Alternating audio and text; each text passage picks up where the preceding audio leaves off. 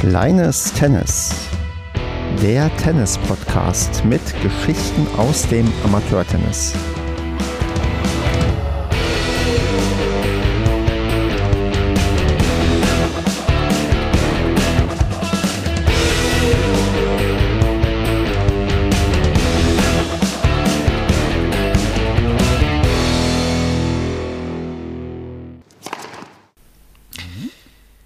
Kleines Tennis. Wir nehmen auch am 26.09.2022. Das ist immer noch Staffel 3 und gerade mal Episode 8. Eigentlich müssten wir um die Zeit viel, viel weiter sein, aber schön ist es, dass es überhaupt ein Interview heute gibt. Mein Name ist Stefan und mit mir dabei ist heute der Manuel, den ich ganz herzlich begrüße.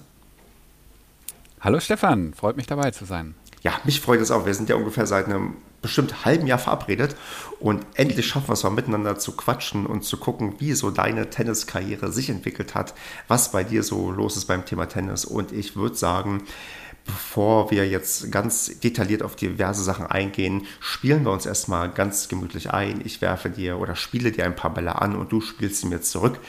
Ich frage dich einfach mal, bei welchem Verein spielst du denn Tennis?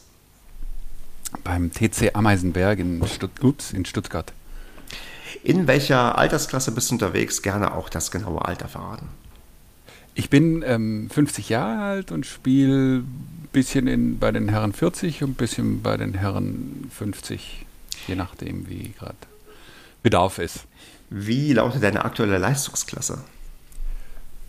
19,5. Das ist richtig. Das ist wie ein kleines Quiz hier immer, aber du hast das äh, gerade vollkommen richtig beantwortet, die Frage.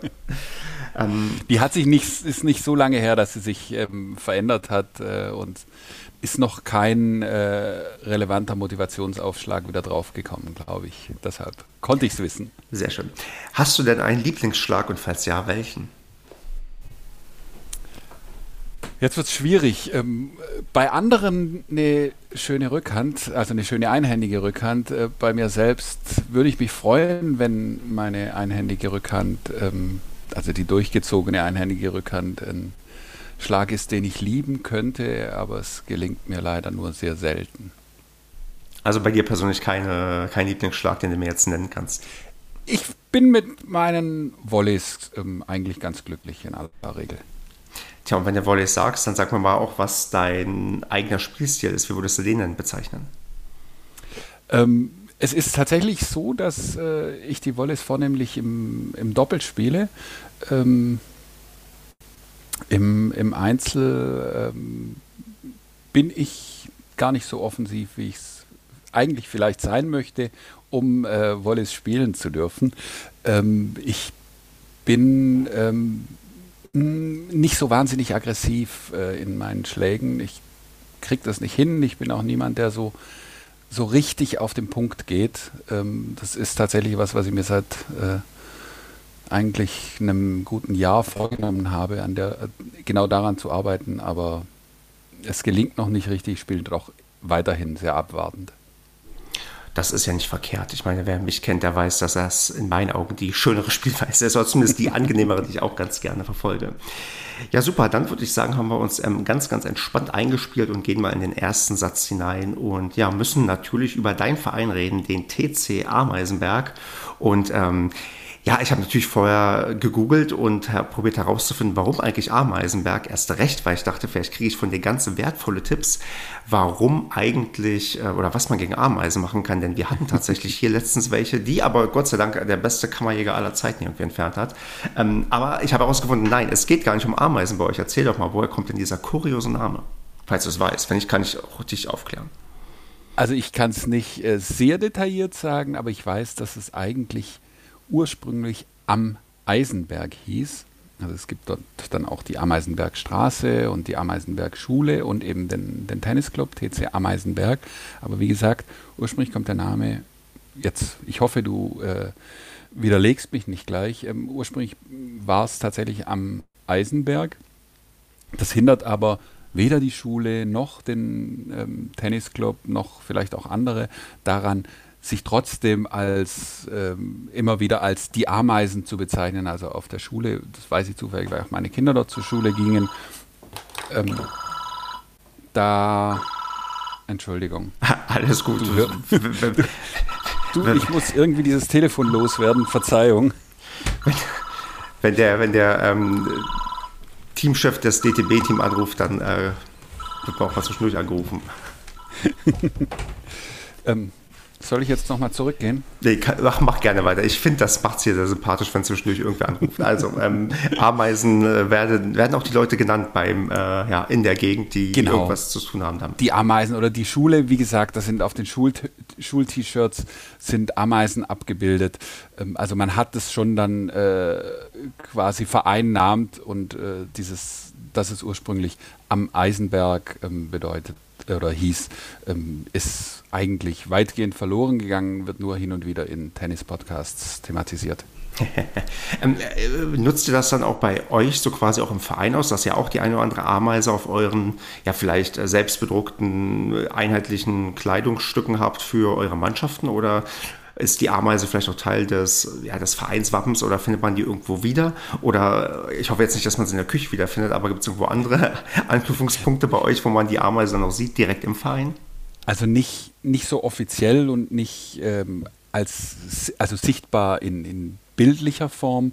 Es ist eher so in, in der ähm, Vereinskommunikation, ähm, dass das Hallo, das auch mal heißt, in, in, in einer Rundmail äh, liebe Ameisen oder die Ameisen hatten am Wochenende ähm, viele, viele Verbandsspiele, hier sind die Ergebnisse oder irgendwie sowas. Das, das gibt es, aber es ist nicht so, dass es jetzt irgendwie ähm, im Logo oder, oder ähnlichen ähm, auf, im, im Merchandising ähm, auftaucht.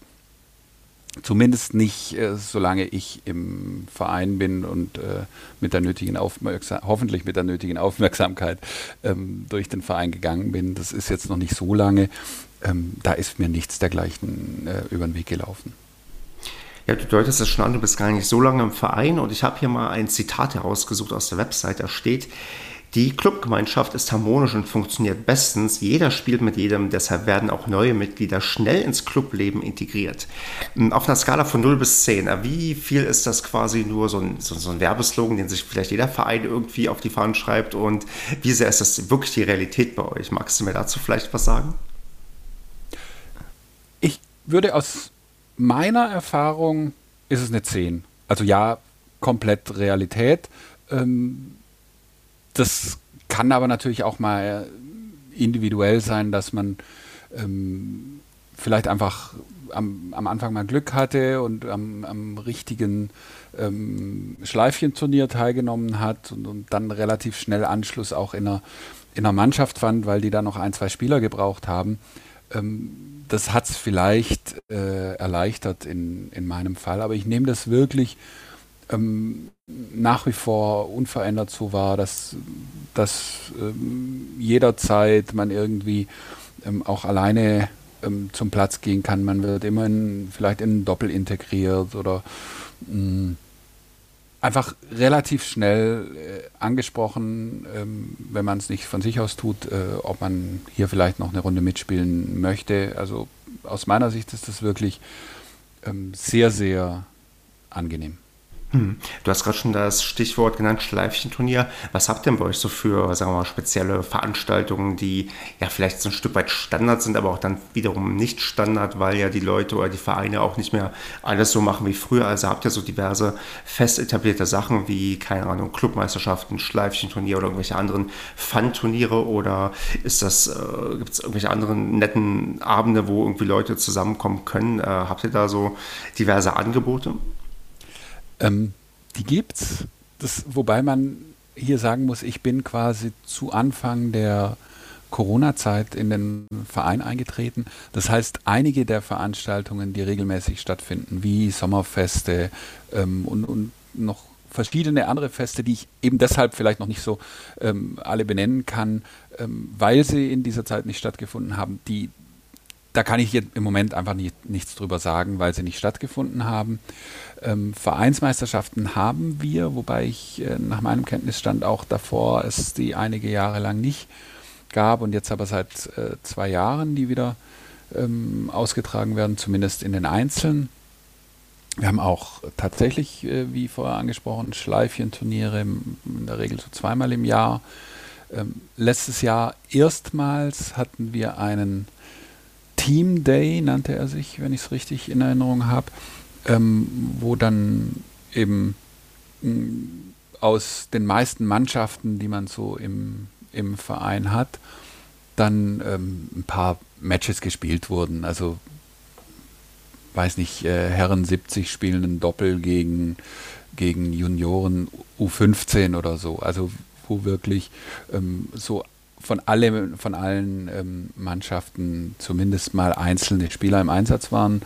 Das fand ich eigentlich ziemlich hübsch, weil, weil da halt wirklich auch über alle Altersklassen, ähm, weiblich, männlich, äh, alle so zusammenkamen und auch gegeneinander gespielt ha haben, was ja dann auch gerne mal eine ähm, äh, hübsche Geschichte gibt, weil halt die beiden Herren 40 gegen die Damen 30 ihr Doppel verloren haben und sich das dann hinterher noch ziemlich lange anhören müssen. Oder bist, bist, bist, du Teil des Herren 40 Doppels gewesen? Nein, war, war ich glücklicherweise nicht. aber was, okay, hast du für dich aber äh, ein interessantes Match gehabt oder war bei euch eher was Eindeutiges oder hast du nur als passiver Zuschauer dem beigewohnt? Ähm, wir haben auch ein Doppel gespielt, ähm, auch gegen Damen, Damen 50, ähm, und wo ähm, dann vielleicht doch äh, die, der erwartungsgemäße Sieg der, ähm, der Herren dann herauskam.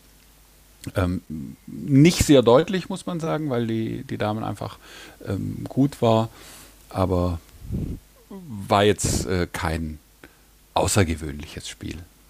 Aber die Inspiration nehme ich mal gerne hier mit. Ähm, Team Day, das ist ähm, gar nicht so interessant. Das finde ich eigentlich eine ganz nette Idee. Da kann man von dem, was du jetzt sagst, glaube ich, auch einiges daraus basteln und ähm, übernehmen. Also, das ist schon mal wieder sehr inspirierend gewesen. Dafür schon mal sehr, sehr vielen Dank. Gerne. Ähm, ja, damals zu den harten Fakten. Also ich habe gesehen, ihr habt äh, fünf Sandplätze, korrigiere mich bitte, wenn es mhm. falsch ist, und ihr habt äh, so, ja, zumindest letztes Jahr habt ihr 333 Mitglieder, also werdet ihr wahrscheinlich so um die, keine Ahnung, 300 bis 350 Mitglieder äh, bei euch im Verein haben. Und äh, ihr habt keine Halle, oder? Ähm, wir haben keine Halle. Wir haben ähm, in einer Halle einen Platz ähm, fest gemietet, äh, den, der dann eben von uns ähm, gespielt werden kann, wobei es keine Halle im engeren Sinne ist, sondern eben so eine Traglufthalle, das heißt auf, äh, auf Sand ähm, mit einem mit einem Zelt drüber, wenn man, wenn man so möchte. Ähm, und ich meine, was, was diesen Winter mit äh, Tennishallen passiert, können wir ja vermutlich alle im Moment noch nicht abschätzen, ähm, ob die beheizt werden dürfen oder, oder wie da ähm, die Vorgaben sein werden. Ähm, fünf äh, Freiluftplätze ist richtig. Ähm, das Schöne daran ähm, ist eigentlich, dass der, dass die Plätze mitten im Wohngebiet sind. Also ob die Anwohner das immer schön finden, vermag ich nicht zu beurteilen, aber eigentlich hält sich da auch die, ähm, die, die, ähm, die Streitigkeiten oder so, die natürlich ist man mal zu laut, ähm, aber ähm, das ist eigentlich wirklich, hält sich in Grenzen, ist eigentlich schon zu negativ ausgedrückt. Also ich habe das Gefühl, das äh, Miteinander mit den Nachbarn ist, ist wirklich gut. Und ähm, für mich, wie gesagt, meine Kinder waren da ganz in der Nähe in der, in der Grundschule. Ich wohne nicht sehr weit weg und ich wusste lange nicht, dass es diesen Verein überhaupt gibt, eben weil es so im Wohngebiet ziemlich gut ähm, in so einer kleinen Sackgasse ähm, versteckt ist. Es ist eine sehr, ähm, mh, hm, darf man sagen, eine schnuckelige Anlage? Ich finde, man darf sagen. Darf man. Und ähm, wirklich ganz, äh, ganz hübsch ähm, mit so, also wir haben zum Beispiel einen Platz, oder ich muss andersrum sagen, wir sind auf einem ähm, ähm, sozusagen auf früheren ähm, Tanks der Energie Baden-Württemberg, ähm, die äh, meines Wissens denkmalgeschützt sind. Und wir haben dann auch auf, auch auf einem Platz, das ist in der Regel der Trainerplatz, ähm, so in der Ecke so ein, so ein kleines Häuschen stehen, das so relativ weit in den Platz reinragt, das aber eben auch denkmalgeschützt ist. Ähm, natürlich versucht man in der Regel bei Medenspielen nicht ähm, auf diesem Platz zu spielen.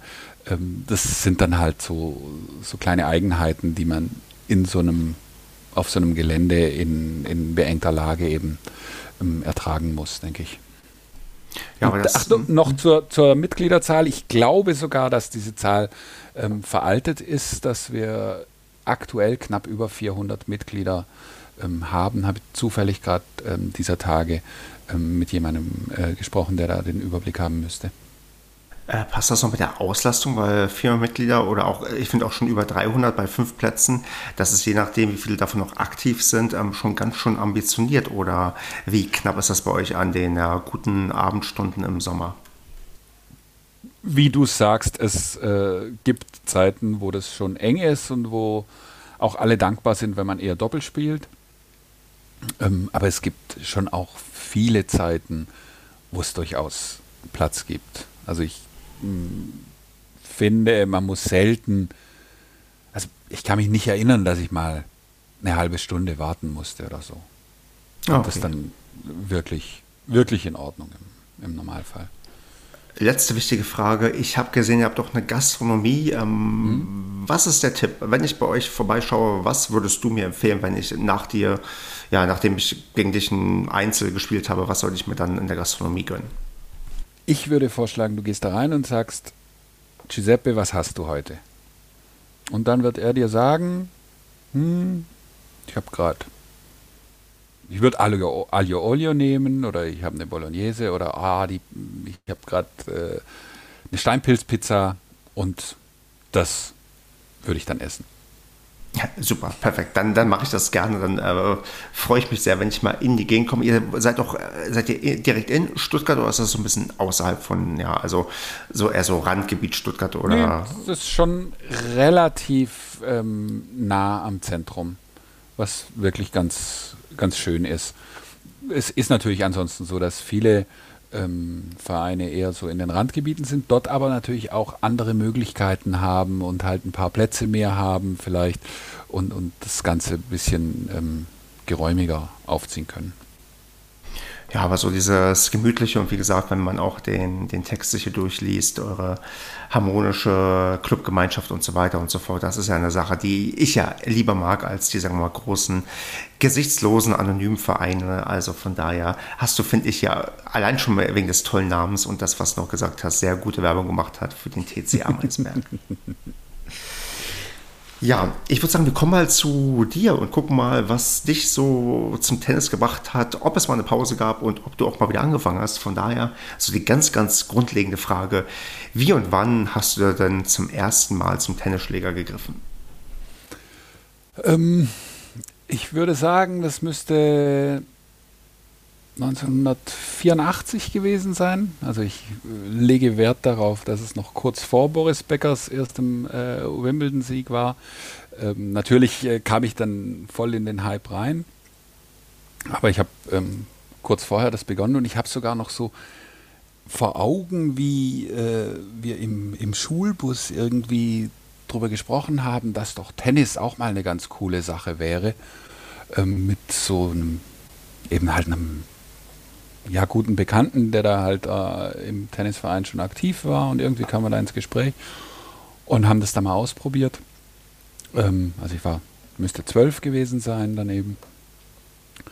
Und ähm, sind dann wir, meine ich, im Wesentlichen zwei oder dann später noch ein dritter ähm, enge Freunde von mir, ähm, die wir dann, ah, ich würde sagen, so, so zehn Jahre lang recht intensiv gespielt haben. Das war nicht hier in Stuttgart, das war ähm, zu Hause am Bodensee. Ähm, und in der Zeit haben wir schon viel Zeit auf dem Tennisplatz verbracht, wobei das jetzt eben auch kein ähm, extrem ambitionierter Verein war, wo, wo wir irgendwie hochklassig gespielt hätten und ständig zu den Bezirks- und sonstigen ähm, Meisterschaften gegangen wären, sondern das war im Verein, da haben wir viel gespielt und dann irgendwann auch in der Mannschaft gespielt. Ähm, aber wie gesagt, jetzt auf, auf einem schon noch sehr überschaubaren Niveau. Ja, aber wenn du sagst, dass du ja kurz vor dem quasi äh, beginnenden Bäckerboom angefangen hast, dann hast du ja dann auch wirklich konkret während des Booms dann auch gespielt. Hm. Ich hatte hier schon einige Gästinnen und Gäste, die konnten mir sagen, dass es so derzeit dann wirklich schwierig war, überhaupt quasi auf den Platz zu kommen. Ja. Äh, war das bei dir auch so oder hattet ihr wirklich so, ein, so eine kleine Oase am Bodensee, einen Verein, wo es eher um Sehen und Gesehen werden ging und weniger um Tennis oder war es da auch schwierig, auf den Platz zu kommen? Es gab damals schon ähm, äh, auch relativ deutliche Regeln, wann Kinder und Jugendliche zu spielen hatten. Das heißt, äh, die, die ähm, äh, besonders beliebten Zeiten, die du ja vorhin auch angesprochen hast, dann irgendwie, was weiß ich, abends um sechs oder so, ähm, da sollten wir eigentlich nach Möglichkeit überhaupt nicht spielen ähm, zu der Zeit und äh, haben das dann ähm, halt auch in der Regel nicht getan. Klar, wenn, wenn man dann irgendwie direkt nach der Schule gespielt hat und dann halt noch auf dem Platz war, dann hat man auch mal, und, und da jetzt kein großer Andrang war, hat man auch weitergespielt, überhaupt keine Frage. Und in den Ferien waren wir halt immer morgens um neun auf dem Platz. Ähm, aber es war zu der Zeit schon so, dass, äh, also, dass es natürlich Aufnahmestopps gab und dass äh, es schon überhaupt erstmal darum ging, in einen Verein ähm, reinzukommen und dass dann, zumindest in meiner Erinnerung, das schon auch, ähm, ich würde mal sagen, hierarchischer war oder dass der, der Umgang mit den äh, jugendlichen Mitgliedern mh, mm, oder dass da schon klare Linien gezogen wurden. Da, also da habe ich jetzt bei uns äh, aktuell im Verein ganz, nämlich das deutlich anders war, dass äh, Kinder und Jugend, dass dass Kinder und Jugendliche ganz anders einbezogen sind, dass keiner was sagt, wenn da jetzt mal noch äh, zwei Kids äh, auf dem Platz sind, die vielleicht gerade nicht gesteckt haben und wenn noch irgendwie eine Möglichkeit ist. Also das kam mir damals schon mh, mm, strenger, hierarchischer, vielleicht vermutlich auch noch ähm, elitärer vor, als es einfach ähm, heute ist. Ja, da hat sich, glaube ich, aber wirklich einiges gewandelt. Also ich habe ja auch in den, wann habe ich angefangen zu spielen? Das erste Mal, das war in den 2000ern, auch eher so ein quasi Dorfverein, wo auch die Zeit vielleicht noch ein bisschen mehr stehen geblieben ist. Wobei Dorfverein ist falsch, eher Kleinstadtverein. Mhm. Aber auch, was du gerade sagst, das Hierarchische, das ist wahrscheinlich dann auch für, sagen wir mal, Jahrzehnt für Jahrzehnt ein bisschen ähm, aufgeweicht. Ähm, ich weiß nicht, ob es bei euch noch strengere Kleidungsvorschriften oder war das auch schon recht frei dann in der Zeit, wo du, wo du angefangen hast? Naja, damals war schon noch, ähm, also Andrew Agassi war noch nicht auf der Tour ähm, und äh, insgesamt war schon noch die Ansage, normalerweise spielt man eher in weiß, äh, klar, blaue Hose war auch okay, ähm, T-Shirts, also schon Polos mit Kragen ähm, hat man getragen. Also das war schon noch weitgehend. Also sowohl bei den bei den älteren, bei den aktiven Spielern war das so und wir haben uns da schon auch dran gehalten in der Regel. Also dann klar, wenn man in den Ferien am Dienstagmorgen auf dem Platz war äh, um, um neun, dann war es einem relativ egal, aber es ging ja dann auch so ein bisschen in, ich will nicht sagen in Fleisch und Blut über, aber es war halt eigentlich klar, ich habe halt gewisse Outfits, die, die ich zum Tennis trage und das waren dann halt eben im Normalfall Poloshirts und meistens eher helle Poloshirts und immer mit, mit einem Weißanteil. Ähm, das war schon noch traditioneller, keine Frage. Und eine Rebellion gab es nicht dann so, wo du 15, 16 warst und hast es dann auch konsequent durchgezogen. Würde ich jetzt behaupten, ja. nee, super, das ist ja perfekt. Aber das ist ja auch dann vielleicht dann auch okay und richtig so. Und man kann das ja langsam aufweichen. Und wenn man da erstmal das Vorbild dann gehabt hätte, Agassi, dann hat sich das ja auch zum Glück ein wenig geändert und ist ein wenig entspannter geworden. Mm, zum Thema entspannt. Wie entspannt warst du denn auf dem Tennisplatz? Hast du da eigentlich nur so vor dich hingespielt oder hast du auch mal, sagen wir mal, sportlich, ich will nicht sagen, ambitioniert gespielt? Also du hast ja schon gesagt, du hast auch äh, Punktspiele, Medienspiele mitgemacht, wie auch immer das dann bei euch in der Region hieß. Äh, gab es aber auch so andere Sachen, so Turniere oder auch mal so schöne sportliche Erfolge, die du in der Kindheit und Jugend feiern konntest? Oder war das eher so, ja, so, man hat zwar auch ein paar ja, Spiele gemacht, aber eigentlich ging es mehr wirklich um die sportliche Betätigung und mit seinen Kumpels irgendwie Tennis zu spielen. Ähm, Also wichtig war schon das, das Messen mit den Kumpels. Das war eigentlich ähm, das zentrale Element. Aber da schon ähm, sehr, sehr ehrgeizig, äh, klar, weil man gegen die anderen ähm, gewinnen wollte. Ähm, und dann auch die, ähm, die Verbandsspiele, die waren uns dann schon wichtig. Wir waren da, wie gesagt, ganz weit unten, aber dann auch deshalb dann natürlich, äh, weil wir schon viel gespielt haben, dann recht erfolgreich. Und auch ähm, ich persönlich dann in, in diesen Verbandsrunden ziemlich äh, mit einer ziemlich guten Bilanz. Aber so, ich glaube, ich war zweimal bei Bezirksmeisterschaften, bin da sang- und klanglos ähm, ausgeschieden. Ähm, und meinen, meinen Freunden ging es da, ging's da ähnlich.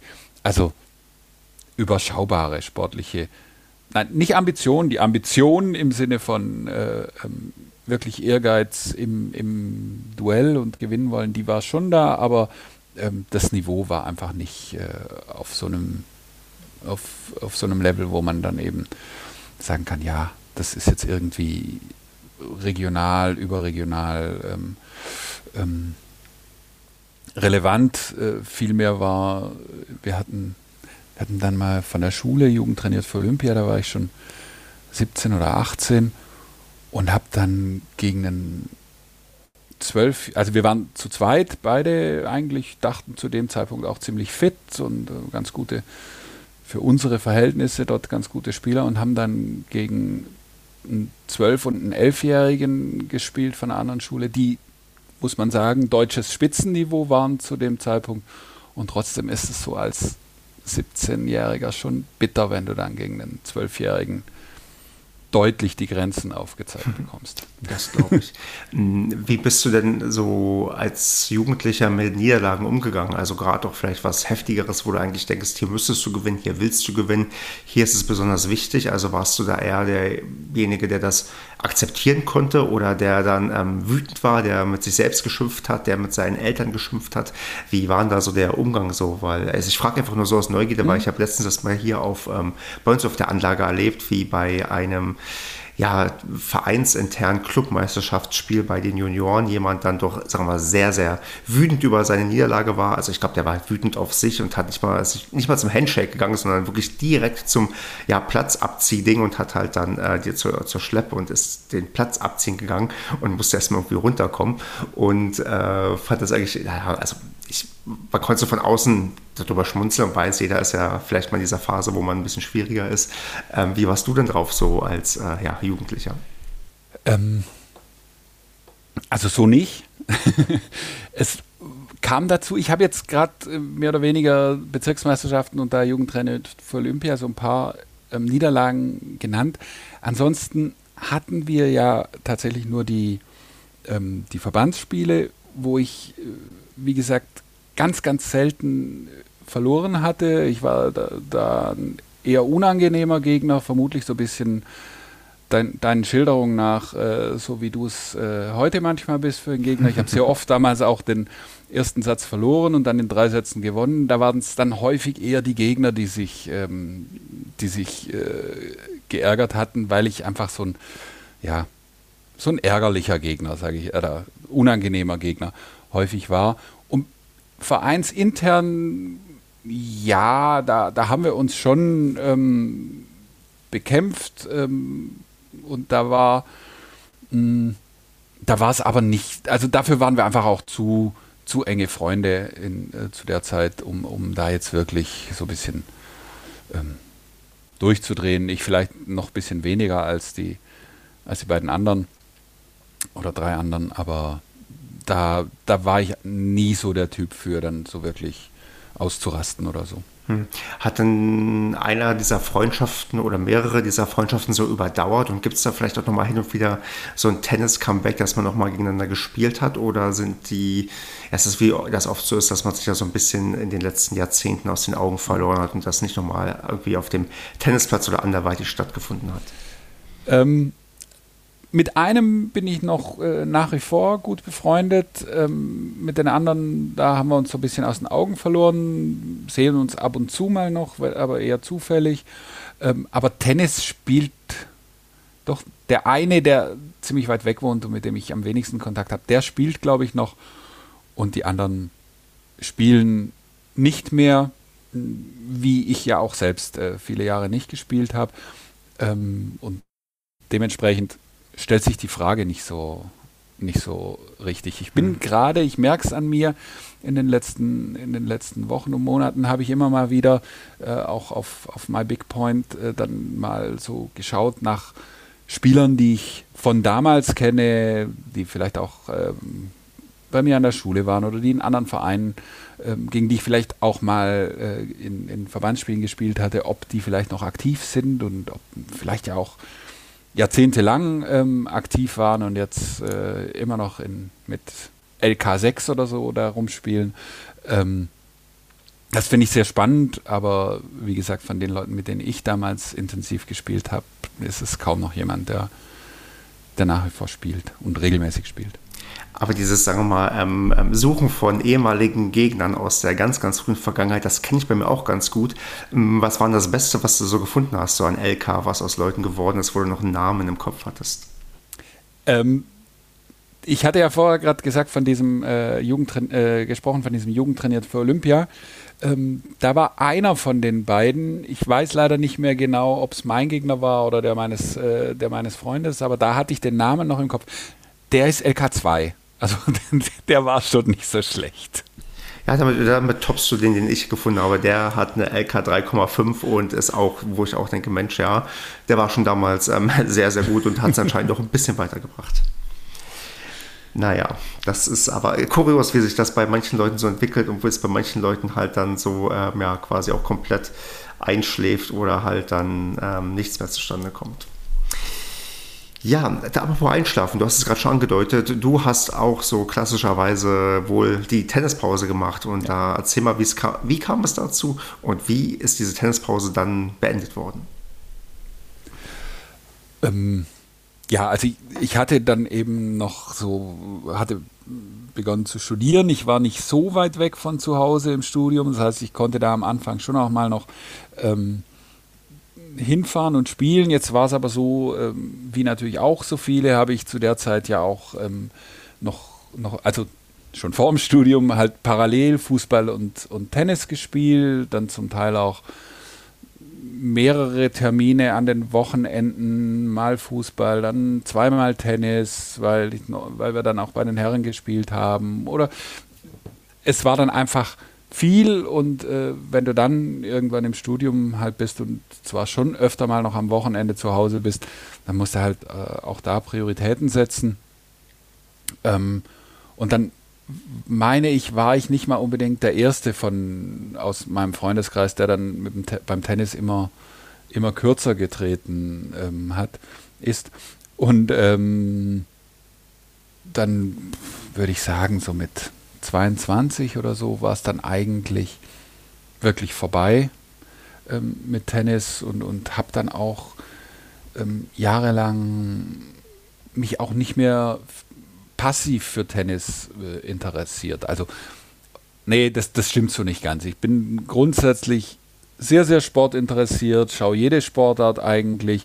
Ähm, aber da war mein Tenniswissen dann halt noch auf dem Niveau, wie es halt bei weiß ich nicht, anderen Sportarten ist, die ich halt auch so ein bisschen verfolge, indem ich äh, die Zeitung lese oder den Videotext. Äh, aber ähm, und natürlich kannte ich die, die Spitzenspieler noch, aber das war wirklich äh, dann, dann relativ nah an der Oberfläche.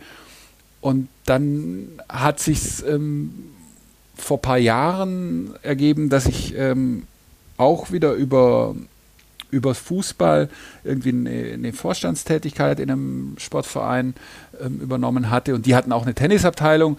Dann habe ich da noch mal ein paar Mal äh, zum ersten Mal dann nach 20 Jahren wieder, wieder gespielt.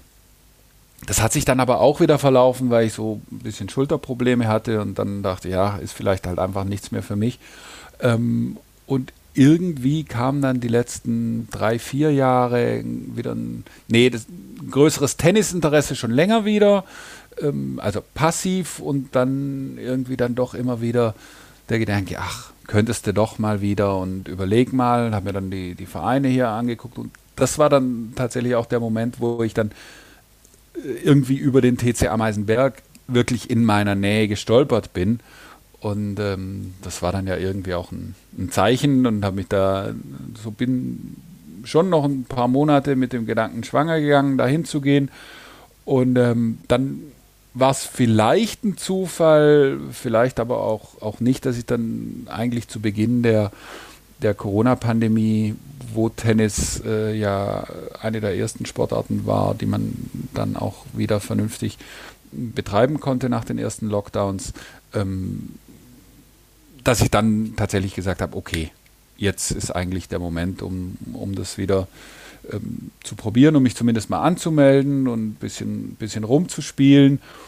Und dann ähm, war, hat sich eben, ich hatte es vorher angedeutet, war zufällig gleich äh, zwei, Monate, äh, zwei Wochen nachdem ich mich angemeldet hatte, dieses Schleifchenturnier und dann hat es gleich so ein bisschen ähm, funktioniert und war wieder ein Ehrgeiz da und dann äh, hieß es eben auch gleich, ja, man sieht, du hast, du kannst so ein bisschen was, also sind zumindest Anlagen vorhanden und in der Mannschaft können wir doch immer wieder Leute brauchen ähm, und dann kam halt, äh, hat es relativ schnell auf einem gewissen, bis zum gewissen Niveau einfach Fahrt aufgenommen wieder.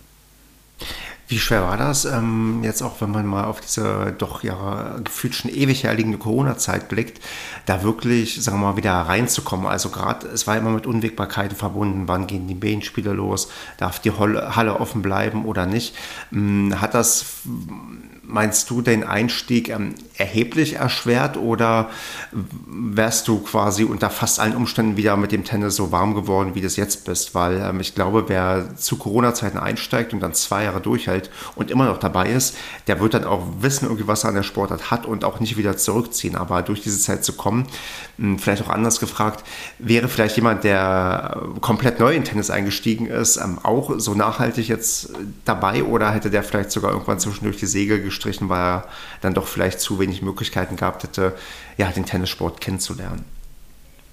Ähm, also dass ich das nicht, äh, nicht wirklich kompetent beantworten kann, äh, liegt, liegt auf der Hand, weil das äh, natürlich äh, sicherlich eine sehr individuelle Sache ist, wobei ich schon glaube, ich, ich würde es, glaube ich, sogar andersrum ähm, angehen. Wenn ich jetzt oder jemand äh, zu, zu Beginn der Corona-Zeit äh, mit einer echten Indoor-Sportart begonnen hätte, weiß ich nicht, Squash, äh, wo, wo vermutlich ähm, ewig lang es überhaupt keine Möglichkeit gab, die Sportart auszu, auszuführen oder ähm, zu betreiben. Oder Volleyball, wo, wo ja einfach dann, äh, oder Sportarten, Kontaktsportarten in, in der Halle, Basketball, Handball, äh, ich vermute, ohne jetzt genau die jeweiligen ähm, ähm Regeln von, äh, aus dieser Zeit zu kennen, dass da natürlich die die Phasen, in denen man den Sport gar nicht betreiben konnte, noch mal ein ganzes Stück ähm, länger und, und äh, schwieriger waren als beim Tennis, wo man ja dann schon, zumindest im, im Sommerhalbjahr, relativ rasch wieder, wieder ran konnte. Dieser, dieser erste Winter war natürlich ähm, unglücklich, ähm, wo ähm, dann ja selbst, also ich weiß nicht, wie es in anderen Bundesländern war. Ich hatte, hatte das Gefühl, das war zumindest in, in Baden-Württemberg heftiger als in ein, zwei Nachbarbundesländer, weil ich auch meine mich zu erinnern, dass damals einige Baden-Württemberger, die in Grenznähe waren, sozusagen ähm, nach Hessen auch rübergependelt ähm, sind, ähm, weil bei uns dann tatsächlich in so einer Halle mit drei Plätzen nur auf einem Platz gespielt werden durfte, was äh, bei den Luftvolumina in solchen Hallen ja vielleicht schon, mh, mm, ja, ich sag mal, dem damaligen Kenntnisstand geschuldet war, aber vielleicht auch übers Ziel hinausgeschossen war. Hm. Ähm, und da war sicher der erste Winter heftig, wobei ich aus meiner Jugend ähm, es auch nicht anders kannte, dass im Winter ohnehin ähm, mehr oder weniger Tennispause war. Wir hatten damals keine Halle, ich konnte dann ab und zu mal irgendwo mitgehen in, in eine Halle, aber das war jetzt, das war dann schon in Ordnung so für mich. Und zu der Zeit hab, war ich ja auch noch nicht in, in einer Mannschaft ähm, drin, es, aber hatte schon ein bisschen eben halt mittrainiert. Und dann zum neuen Jahr, also zum Frühjahr 21, dann äh, ging das ja erst wirklich los, dann auch mal ähm, in der Mannschaft mitzuspielen und insgesamt ähm, ähm, vielleicht auch bisschen, noch ein bisschen mehr Ehrgeiz im Sinne von, ich, ich will da auch mal ähm, was gewinnen und, und wirklich Fortschritte sehen. Ähm, das war da ja dann erst ausgeprägt. Im ersten Jahr ging es ja einfach auch darum, ähm, ein bisschen auch den Frust zu überwinden, ähm, einfach Dinge nicht mehr zu können, von denen man glaubte, dass man sie ähm, 25 Jahre vorher oder ähm, eigentlich ganz gut konnte. Ähm, und da ging es ja wirklich darum, einfach wieder so ein bisschen in den Schlag reinzukommen. Und das konnte man eigentlich schon relativ zügig, trotz Corona, dann auch wieder machen. Es kam ähm, vielleicht noch äh, äh, günstig hinzu, dass ähm, mein Sohn, der damals 14 war, bis dahin auch noch, oder nicht auch, sondern noch nicht Tennis gespielt hatte, ähm, dann auch mit mir zum Tennis gegangen ist und, und ähm, da auch, klar, er war zu, da noch ähm, totaler Anfänger, aber Jugendliche machen dann ja auch relativ rasch Fortschritte, ähm, sodass ich einfach auch immer ein, ein, Mitspieler hatte, der noch dazu, falls es dann mal ähm, Corona-seitig relevant gewesen wäre, aus demselben Haushalt äh, stammte. Ähm, das hat das Leben natürlich an der Stelle auch nochmal vereinfacht. Das glaube ich dir. Und dann, wenn ich deine Statistiken so durchklicke, ist ja dein Comeback dann auch in der Form gelungen, dass du, wenn ich mir das richtig durchgelesen habe, dein erstes LK-relevantes Match im Doppel hattest und da auch dieses Match im Match-Tiebreak gewonnen hattest. Und ähm, ich ja einfach mal so ja, jetzt fragen wollte, wie, wie war es denn? Also wie bist du sportlich so gut reingekommen? Hast hier gemerkt, Mensch, das passt wieder alles ganz gut, auch von der Altersklasse mit den Leuten und so? Oder gab es da größere andere Schwierigkeiten oder war da doch das Herzklopfen sehr, sehr groß, bevor es das erste Mal auf den Platz ging? War es vielleicht sogar sehr bewusst ein Doppel, womit du gestartet bist, damit du nicht im Einzel komplett auf dich alleine gestellt bist? Wie waren so der, ja, sagen wir mal, sportliche Einstieg, wo es dann wieder wirklich um was ging für dich? Ich musste jetzt gerade einen Moment überlegen, ähm, bis mir das äh, Spiel wieder eingefallen ist, ähm, von dem du sprichst. Ähm, ja, also das war natürlich jetzt nicht äh, von mir so gewählt, äh, sondern wahrscheinlich eher von den ähm, von der Mann, vom Mannschaftsführer, ähm, dass wir beide, die wir da dieses Doppel gespielt haben, das ist stimmt, äh, interessant, ähm, da unser erstes Spiel quasi gemacht haben. Jetzt ist es vielleicht nicht die reine Lehre, da würde man möglicherweise erstmal ähm, halt einen der Neulinge mit einem etablierten, nicht nervösen ähm, Spieler antreten lassen. Aber vom Grundsatz ist es natürlich ja nicht unüblich, denke ich, ähm, einen Neuling erstmal Anführungszeichen nur im, im Doppel ranzulassen, ähm, dass er da nicht vom ja, von dem Druck oder von der Nervosität im, in so einem Einzel na, überwältigt klingt jetzt natürlich äh, groß. Äh, wir sprechen ja immer noch von äh, Tennis in sehr niedrigen Ligen, aber halte ich jetzt, nehme ich auch jetzt bei uns zumindest im Verein nach wie vor so wahr, dass, dass dann äh, neue Leute sicher erstmal äh, nur im Doppel zum Einsatz kommen und dann irgendwann auch mal ähm, im, im Einzel eingesetzt werden. Aber es war natürlich toll, ähm, dieses erste Spiel äh, tatsächlich auch äh, zu gewinnen. Ähm, nachdem eben wir mussten in, Match-Tiebreak äh, und ähm, ja, das ist dann so eine kleine Anspannung ist schon da. Wir hatten auch, als wir auf dem Platz waren, noch die theoretische Möglichkeit, ähm, das zu gewinnen. Ähm, hat dann am Ende nicht, also insgesamt meine ich, die, die Partie zu gewinnen, hat dann am Ende nicht ganz geklappt, aber für uns war es ein toller, ein toller Einstieg, keine Frage. Wie ist es heute? Also ich kann für mich sagen, ich bin nach wie vor immer mehr oder weniger sehr, sehr nervös, wenn es auf den Platz geht, weil ich dann irgendwie immer noch nicht ganz die Routine gefunden habe, die ich glaube ich ähm, brauche oder zumindest rede ich mir ein, dass ich immer noch sehr nervös bin, wo ich, wobei ich vielleicht, ja, wobei es inzwischen geht es vielleicht sogar im Vergleich zum allerersten Mal. Aber wie entspannt bist du jetzt? Ich meine, aktuell deine Statistik sieht ja seit dem Comeback recht positiv aus. Du hast äh, mehr Einzel gewonnen als verloren und im Doppel steht sogar 6 zu 2. Also scheinst du ja auch von den Ergebnissen auch ganz gut wieder reingekommen zu sein. Ist das, äh, ja, spiegelt das dann so ein bisschen wieder, dass du auch inzwischen, ja, angekommen bist oder schläfst immer noch unruhig, wenn es am nächsten Tag heißt, hier komm Manuel, Medenspiel und du musst an vier unbedingt den Punkt holen, weil sonst haben wir keine Chance, ähm, hier dieses Medenspiel zu gewinnen. Das ist schon, also ich finde echt, man da, oder für mich darf man das nicht unterschätzen. Ähm, also ich bin da schon mh, mm, aufgeregt und ähm, mm, schaue in der Regel dann schon auch, dass ich irgendwie auch körperlich einigermaßen vorbereitet äh, zu so einem Spiel gehe, dann eben nicht äh, ähm, bis in die Puppen. Ich bin sowieso nicht bis in die Puppen unterwegs, aber trotzdem äh, schon versuche äh, gut zu schlafen und solche Sachen. Und was mir schon geholfen hat, ähm, ist, dass ich dann doch recht regelmäßig an LK-Turnieren teilgenommen habe. Das äh, dachte ich eigentlich zuerst, äh, als ich angefangen habe, wieder zu spielen, habe ich gesagt, LK-Turniere kannte ich ja gar nicht von früher, Leistungsklassen kannte ich nicht aus, aus früheren Zeiten und dachte, naja, darum geht es mir ja nicht. Ich, ich spiele nicht für eine, für eine Leistungsklasse, ich spiele einfach so zum Spaß und freue mich, wenn ich in der Mannschaft spielen darf. Ähm, das ist auch ähm, heute noch so. Ich spiele aber LK-Turniere einfach, um diese, in diese äh, Spiel, in diese Wettbewerbssituation ähm, zu gelangen, eben weil ich zu Beginn bei den, ähm, bei den Verbandsspielen das Gefühl hatte, dass ich da mehr Routine brauche in, in solchen Situationen. Und es ist halt einfach anders, wenn man gegen, gegen Fremde spielt, ähm, als wenn man gegen die Leute aus dem eigenen Verein antritt. Und dementsprechend glaube ich schon, dass mir mh, hm, die, die äh, Erfahrung in den LK-Turnieren auch für die Verbandsspiele ähm, geholfen hat und nach wie vor hilft, wobei ich auch glaube, dass ich zum Beispiel bei den ähm, LK-Turnieren einfach auch zuletzt ein bisschen ein glückliches Händchen hatte und im Moment eigentlich fast schon, äh, wenn, man, wenn man jetzt an eine gewisse Objektivität der LK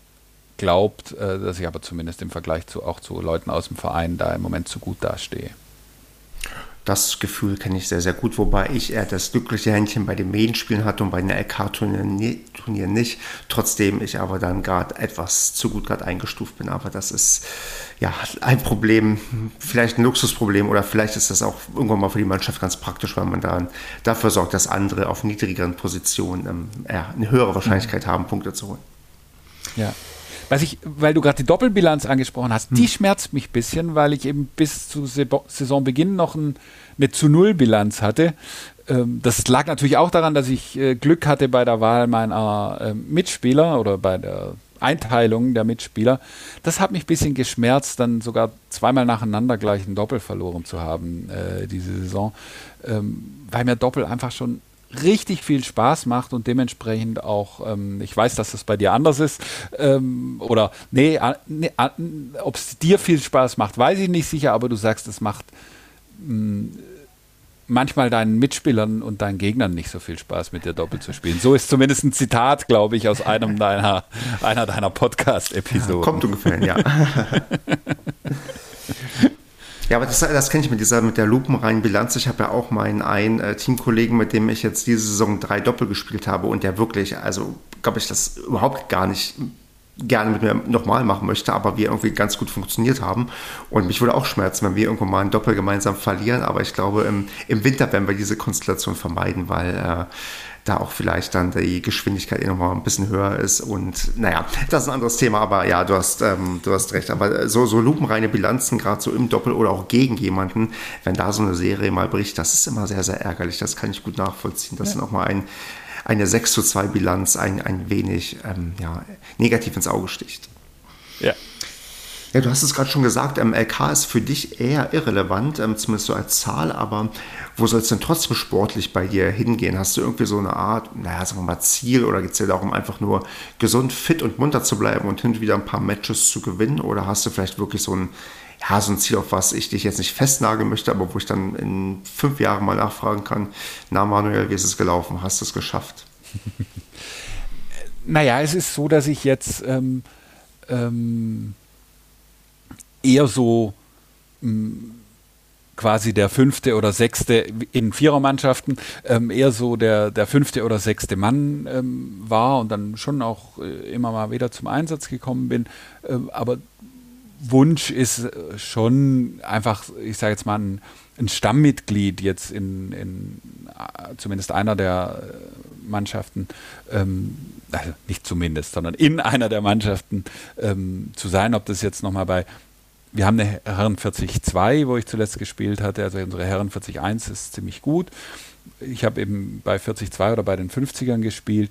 Und da wäre jetzt der nächste Schritt einfach da mm, sozusagen feste in, in, in die normale Startaufstellung ähm, reinzurutschen ähm, und dann auch ähm, zumindest nach Möglichkeit auch ein bisschen äh, als ähm, wichtiges Mitglied zum Mannschaftserfolg beizutragen. Also regelmäßig spielen und dann natürlich auch eine entsprechende Bilanz. Also das ist eigentlich das, das ähm, nein, das Kernziel ist natürlich Spaß haben, das ist schon klar. Aber wenn, wenn man es jetzt wirklich an, an Ambitionen und an Ergebnissen messen möchte, ist das sicher das Wichtigere, als jetzt ähm, LKX zu erreichen oder so. Das ist hm. nicht der Antrieb. Nee, finde ich ein sehr, sehr schönes Ziel und ein sehr vernünftiges. Also, das ist, glaube ich, auch eins, mit dem man auch gut leben kann, auch wenn man es nicht erreicht, aber auch eins, wo man sagen kann, nee, das kann man erreichen. Und dann weiß man auch, wenn man das geschafft hat, dass man da auch was Gutes geschafft hat, was einen auch dann stolz machen kann. Ja, gibt es denn sonst äh, bei euch, du hast ja schon, glaube ich, hier angedeutet, es gibt inzwischen auch wieder Vereinsmeisterschaften bei euch im Einzel.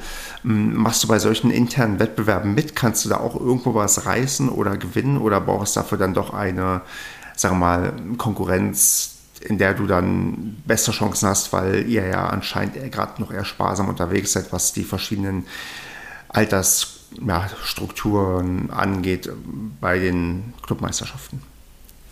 Ähm, also es gibt äh, eben, also leider, wenn ich sage leider nur im Einzel, dann ist es äh, jetzt aus meiner Perspektive gesprochen, der ich einfach auch gern doppelt spiele. Aber ich weiß natürlich, wie viel Aufwand für die Organisatoren dahinter steht, überhaupt diese Vereinsmeisterschaften ähm, auf die Füße zu stellen. Ähm, insofern äh, klingt das so undankbar, wenn ich sage leider. Also ich freue mich, dass wir Vereinsmeisterschaften haben im Einzel und ich finde eigentlich auch, ähm, wenn es irgendwie geht, ähm, finde ich es auch ähm, mh, mm, geboten oder schön zumindest, wenn, wenn man da irgendwo Mitglied ist und dann auch tatsächlich an, an den Meisterschaften teilnimmt. Wir hatten jetzt, äh, gestern war gerade Finalwochenende der Vereinsmeisterschaften, also die, die sind bei uns so organisiert, dass man halt äh, im Grunde die ersten paar Runden, ich vermute das an vielen Orten ähnlich, ähm, quasi mit seinem Gegner jeweils die, ähm, die Termine verabredet und das dann sozusagen dezentral bis zum Viertelfinale oder so ähm, abläuft. Ähm, also schon, es gibt schon irgendwo, wird schon irgendwo erfasst, wann jetzt wer spielt, dass theoretisch auch jemand, äh, ein paar Zuschauer kommen können. Aber dann erst am Schluss gibt es dann eben Finalwochenende oder zwei Wochenenden, wo dann eben Viertelfinale, Halbfinale, ähm, Finals gespielt werden. Und es gibt, mh, hm, es gab jetzt nur vier, wenn man die Jugend mal außen vor lässt, die haben noch was eigenes. Ansonsten gab es eben Herren, Herren 40, Damen und ähm, eine Hobbyrunde. Und ähm, wie gesagt, die Herren 40, da ist die die ähm, Breite an der Spitze relativ groß ähm, und da wird es für mich wirklich schwierig. Ich habe ähm, die letzten beiden Jahre, kommt natürlich immer ein bisschen drauf an, wie man, ähm, wie die Auslosung ist. Die letzten beiden Jahre bin ich sofort gegen ähm, relativ hochgesetzte Leute gekommen, wo ich einfach keine Chance hatte. Mhm.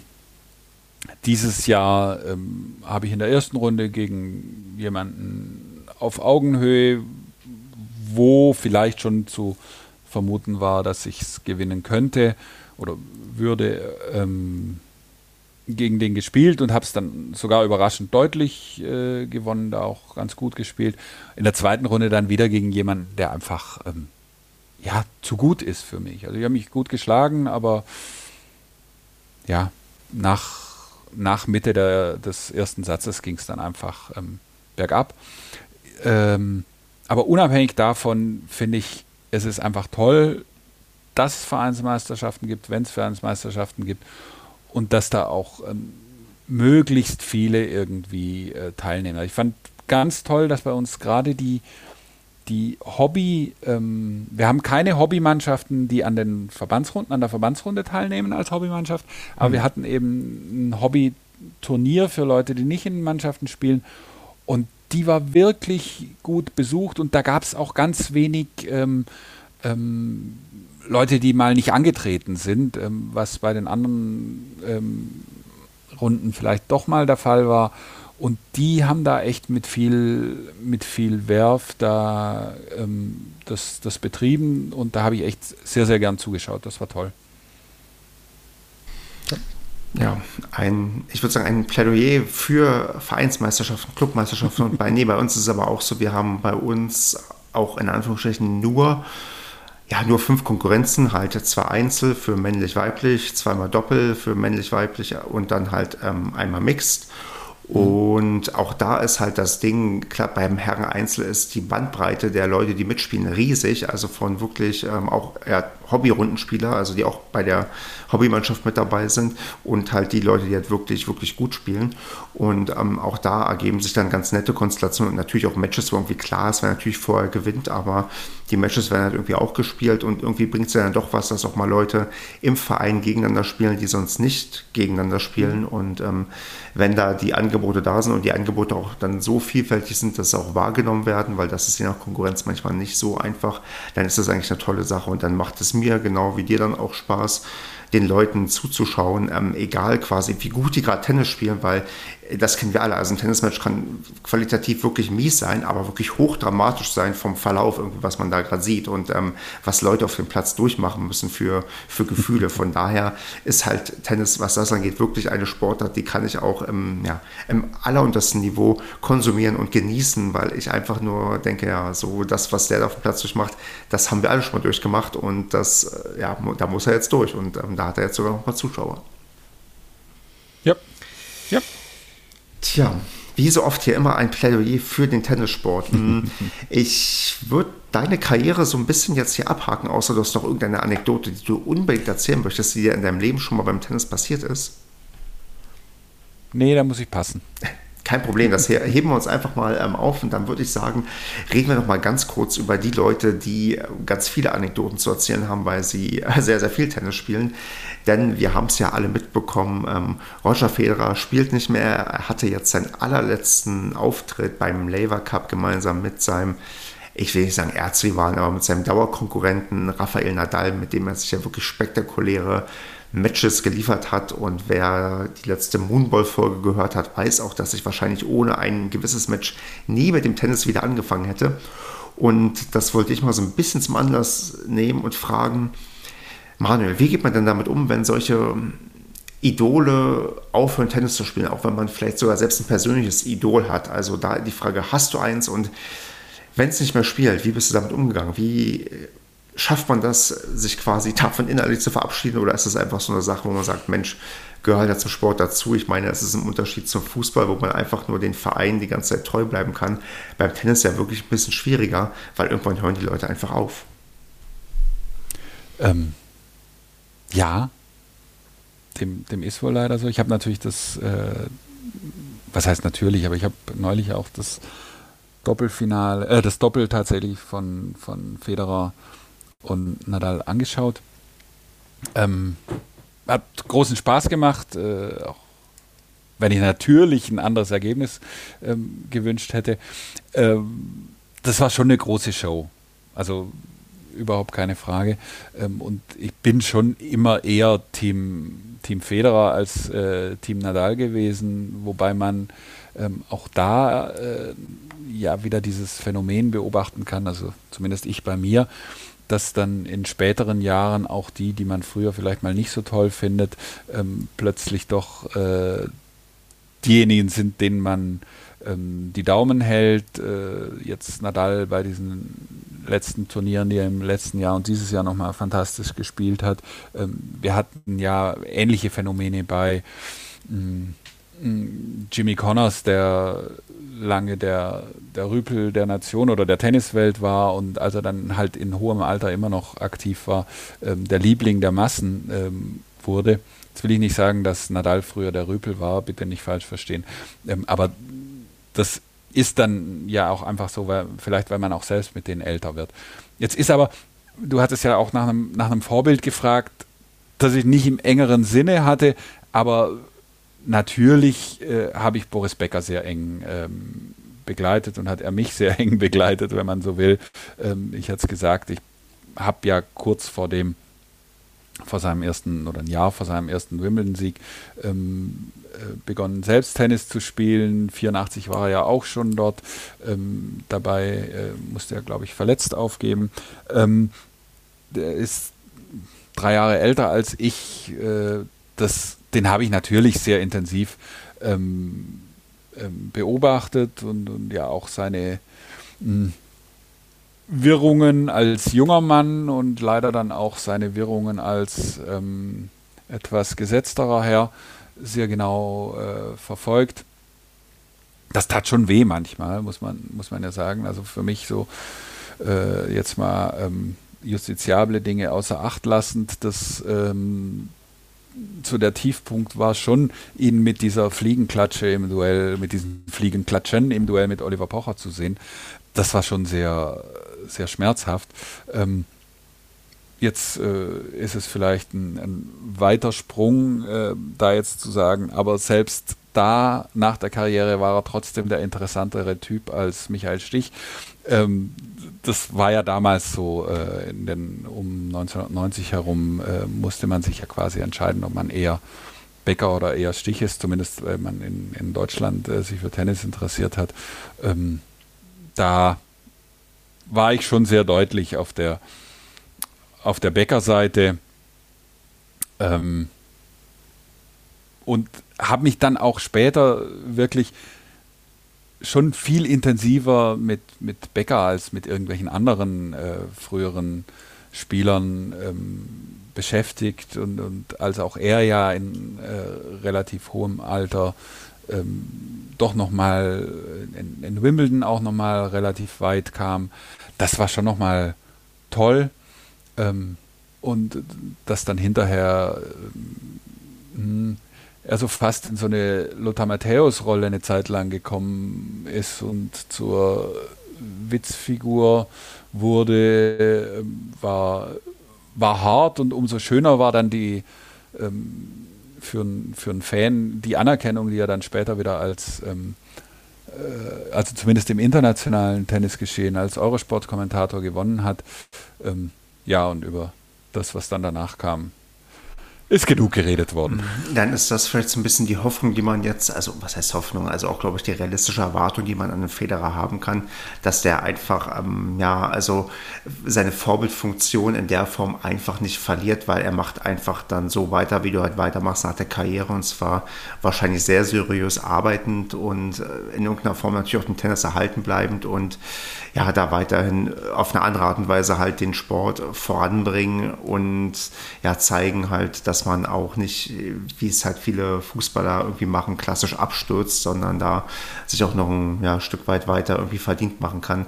Oder was ja auch sehr, sehr sympathisch eigentlich finde, je mehr ich darüber nachdenke, immer den Steffi Graf-Weg, den man ja auch mhm. wählen kann und sagen kann, okay, ich ziehe mich einfach komplett zurück und ähm, das ist ein Kapitel gewesen in meinem Leben und jetzt ist mir jetzt alles nicht egal, aber es ist jetzt abgehakt und das ist, finde ich, auch dann ein Stück weit, kann auch ein Vorbild sein, was ähm, einfach der Umgang damit angeht, mit der Karriere quasi abgeschlossen zu haben und das vielleicht so ein bisschen die Sache ist, wo man sagen muss, man muss nicht aufhören, diese Person zu bewundern oder auch aufhören, Fan zu sein, in welcher Form auch immer, sondern kann das einfach weitermachen und zwar mit dem halt, wie die Person halt mit ihrer ja, Karriere dann halt äh, weiter vorangeht und was dann entsprechend danach gemacht wird.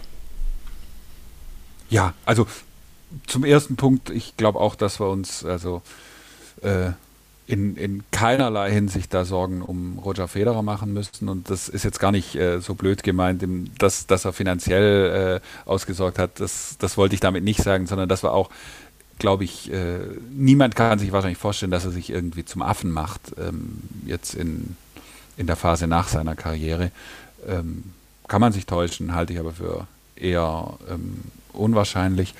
Ähm, und natürlich ist dieser, dieser Steffi Graf-Weg ähm, einer, den man gehen kann. Ähm, manchmal denkt man vielleicht, es ist ein bisschen schade, das nicht, nicht äh, mehr damit zu bekommen. Andererseits habe ich natürlich größten Respekt vor, da diesen klaren Cut zu machen und einfach andere Prioritäten zu setzen. Ähm, das ist ja schon auch sehr bewundernswert. Ich kann mir vorstellen, es äh, wird ja nicht so wenige Angebote gegeben haben, andere Dinge zu tun, die, die öffentlichkeitsrelevanter wären äh, und da sich äh, da überhaupt nicht äh, auf irgend sowas einzulassen, ist natürlich bemerkenswert, keine Frage. Ja, deswegen schauen wir einfach mal, was er wie weitermacht. Aber davon ist, glaube ich, also wenn, also wenn ich jetzt fragen würde, bleibt er im Tennissport in irgendeiner Form prominent erhalten, dann würdest du zu wie viel Prozent ein Ja geben? 85. Klingt nach einer sehr realistischen Einschätzung. Die teile ich. Ich hätte vielleicht sogar 90 gesagt, aber ja. das, äh, ich glaube auch, also irgendwie, ich meine, er hat ja schon mit äh, Etablierung des Lever Cups ja schon gezeigt, dass er so, sagen wir mal, gewisse, ja, ich würde mal sagen, ich will sagen Management-Ambitionen, aber zumindest ähm, organisatorische Ideen einbringt, durch wem auch immer entwickelt oder vorangetrieben durch welche Strukturen auch immer, die irgendwie dann dahinter stecken, weil er alleine macht ja wahrscheinlich auch nicht alles. Das kann auch ein Roger Federer nicht. Aber das äh, gehe ich fest davon aus, dass er in irgendeiner Form eine weiter prägende Figur beim Tennissport ähm, sein wird. Und auch da denke ich mal, vielleicht auch ja, in die Trainerrichtung gehen kann. Man weiß ja nie, aber ich denke auch, der so schnell los werden wir nicht. Wir werden halt nur seine zauberhafte Rückhand nicht mehr so oft sehen können. Das ist natürlich der größte Verlust an der, an der Sache. Ähm, ansonsten, weil du jetzt gerade noch äh, Trainer angesprochen hast, ich kann mir schon auch gut vorstellen, dass ähm, ähm, er eher in diesem Bereich Management ähnlich oder jetzt eben als Veranstalter Labour Cup. Es gibt ja, also um mal einen, einen Quervergleich, sage ich jetzt mal zum Fußball zu bringen, dass Sebastian Kehl eher Manager wird als Trainer, finde ich jetzt nicht überraschend, weil das einfach so eher so der Typ ist und so ähnlich. Also eher so der Typ ist, klingt nach einem Urteil, als würde ich ihn gut kennen das, mein, das ist natürlich Quatsch und trotzdem würde es mich nicht überraschen, wenn, wenn Federer jetzt eher nicht als Trainer auf dem, äh, auf dem Platz steht, sondern eben so eine andere Tätigkeit ähm, ausübt. Man hat nicht wirklich mehr so mit einem ähm, Anzug vor Augen, als mit mhm. einem Trainingsanzug auf, der, auf dem Tenniscourt jemanden Bälle zu spielen. Also das ist, glaube ich, tatsächlich so, dass es irgendwie diese Eleganz, die er halt, glaube ich, rundumfänglich ausstrahlt und auch als so, sagen wir mal, ähm, Markenkern auch sehr, naja, aufgedrückt bekommen hat oder ausgelebt hat oder ihm auch so zu, zugetragen wurde. Also das ist dann einfach so, wie wir ihn, glaube ich, dann von der ganz, ganz weiten Außenwahrnehmung auch immer ja, gesehen haben. Mhm. Ja. ja. Ich würde sagen, wir haben es eigentlich ganz gut geschafft. Ähm, ich muss die ganze Zeit aufpassen, ähm, nicht ähm, Heinz zu dir zu sagen, sondern Manuel. Und deswegen kannst du jetzt erstmal zum Ende noch sagen, wo findet man dich denn im Internet, wenn man mit dir nach dieser Folge unbedingt in Kontakt treten möchte und wissen möchte, warum du vielleicht auch den einen oder anderen Fußballvergleich ziehen konntest? ja, äh, Heinz ist, äh, ist tatsächlich Teil meines äh, Twitter-Handles, ähm, den ich nach, äh, wenn hier noch andere Fußballinteressierte zuhören, kennen die vielleicht äh, das äh, Jugendfußballbuch ähm, Elf Freunde müsste er sein. Ähm, und da heißt die Hauptfigur Heini Kamke oder mit bürgerlichem Namen laut, äh, ja, ganz sicher mit bürgerlichem Namen, ähm, weil der tatsächlich dem, dem Autor nachempfunden ist, ähm, Heinz Kamke. Und diesen Namen habe ich mir irgendwann vor ziemlich vielen Jahren als äh, Twitter-Handle und für ein paar sonstige Aktivitäten online ähm, zugelegt und ähm, ähm, der Heinz Kampke oder Heini Kampke hat ja auch eine Tennis-Vergangenheit im Buch, wenn auch nur als äh, Balljunge, der immer mit einer mit einem alten kaputten Schläger auf die zu den äh, zum Tennisplatz gegangen ist. Ähm, da hat er aber eine Hülle drüber getan, äh, damit keiner sieht, dass die Bespannung gerissen ist, ähm, weil er nicht wollte, dass seine Freunde sehen, dass er zum Bälle sammeln geht, um sich ein bisschen Geld zu verdienen. Aber ich glaube, das führt jetzt an dieser Stelle zu weit. Aber so schließt sich doch ein kleiner Kreis, dass ich dich quasi über Twitter als Heinz Kampke entdecke, der auch hin und wieder Tennis spielt und dann sogar, da ich dieses Buch nicht gelesen habe, da ein Tennisbezug drin ist. Das finde ich eigentlich eine wunderbare Geschichte und könnte doch vielleicht bei dem nächsten ähm, Adventskalender in deinem Blog auftauchen. Ja, wer weiß. Gut, Manuel, ich würde äh, jetzt schon mal ganz, ganz vielen Dank für deine Zeit sagen. Du hast aber natürlich noch mal die Möglichkeit, irgendetwas in einem Tennis-Podcast zu sagen, was du schon immer mal sagen wolltest. Ist alles gesagt. Das ist wunderbar. Dann freue ich mich wirklich sehr, dass du hier zu Gast warst, dass wir es hinbekommen haben. Und ja, wie immer, was man halt so gerne als Podcaster sagt, ist, wir freuen uns über Feedback, über nette Nachrichten, über konstruktive Kritik. Und natürlich, wenn ihr diesen Podcast jedem weiterempfehlt, jeder weiterempfehlt, die auch der auch für Tennis zu begeistern ist. Und dann, ja, würde ich sagen, Manuel, hab einen wunderschönen Abend und ich würde sagen, mach's gut wenn ich noch sagen darf, weil das wäre schon noch wichtig, vielen Dank, hat ganz viel Spaß gemacht und ich habe die meisten deiner Folgen gehört und ich höre sie mit großem Vergnügen und höre mir auch sehr gerne an, wie so deine persönlichen Fortschritte ähm, jeweils sind. Und wenn ich mich nicht irre, hast du kürzlich gesagt, dass ihr am vergangenen Wochenende euer Heim-LK-Turnier gehabt haben müsstet. Möchtest du da noch einen Satz zu sagen? Du hast echt gut zugehört. Ähm, dieses wurde leider abgesagt, weil es zu wenig Anmeldungen gab. Von daher kann ich da leider nichts vor, vorbringen. Aber es kann sein, dass vielleicht demnächst eine weitere Sonderbonusfolge kommt, wo ich äh, im Moonball-Format erzähle, wie ich das eine oder andere LK-Turnier gespielt habe. Und da erfahrt ihr dann auch, ob ich dann wirklich im Winter an Position 2 spielen muss, darf oder wie man es auch immer dann bezeichnen möchte. Und ja, das wäre doch mal zu meinem persönlichen Tennisalltag, aber da hört ihr, wie gesagt, mehr im Moonball-Format. Und ähm, dann, Manuel, danke ich dir, dass du da auch nochmal dezent darauf hingewiesen hast, dass Leute sich das anhören können. Und da würde ich sagen, ja, wir sehen und hören uns. Herzlichen Dank. Bis bald. Ciao.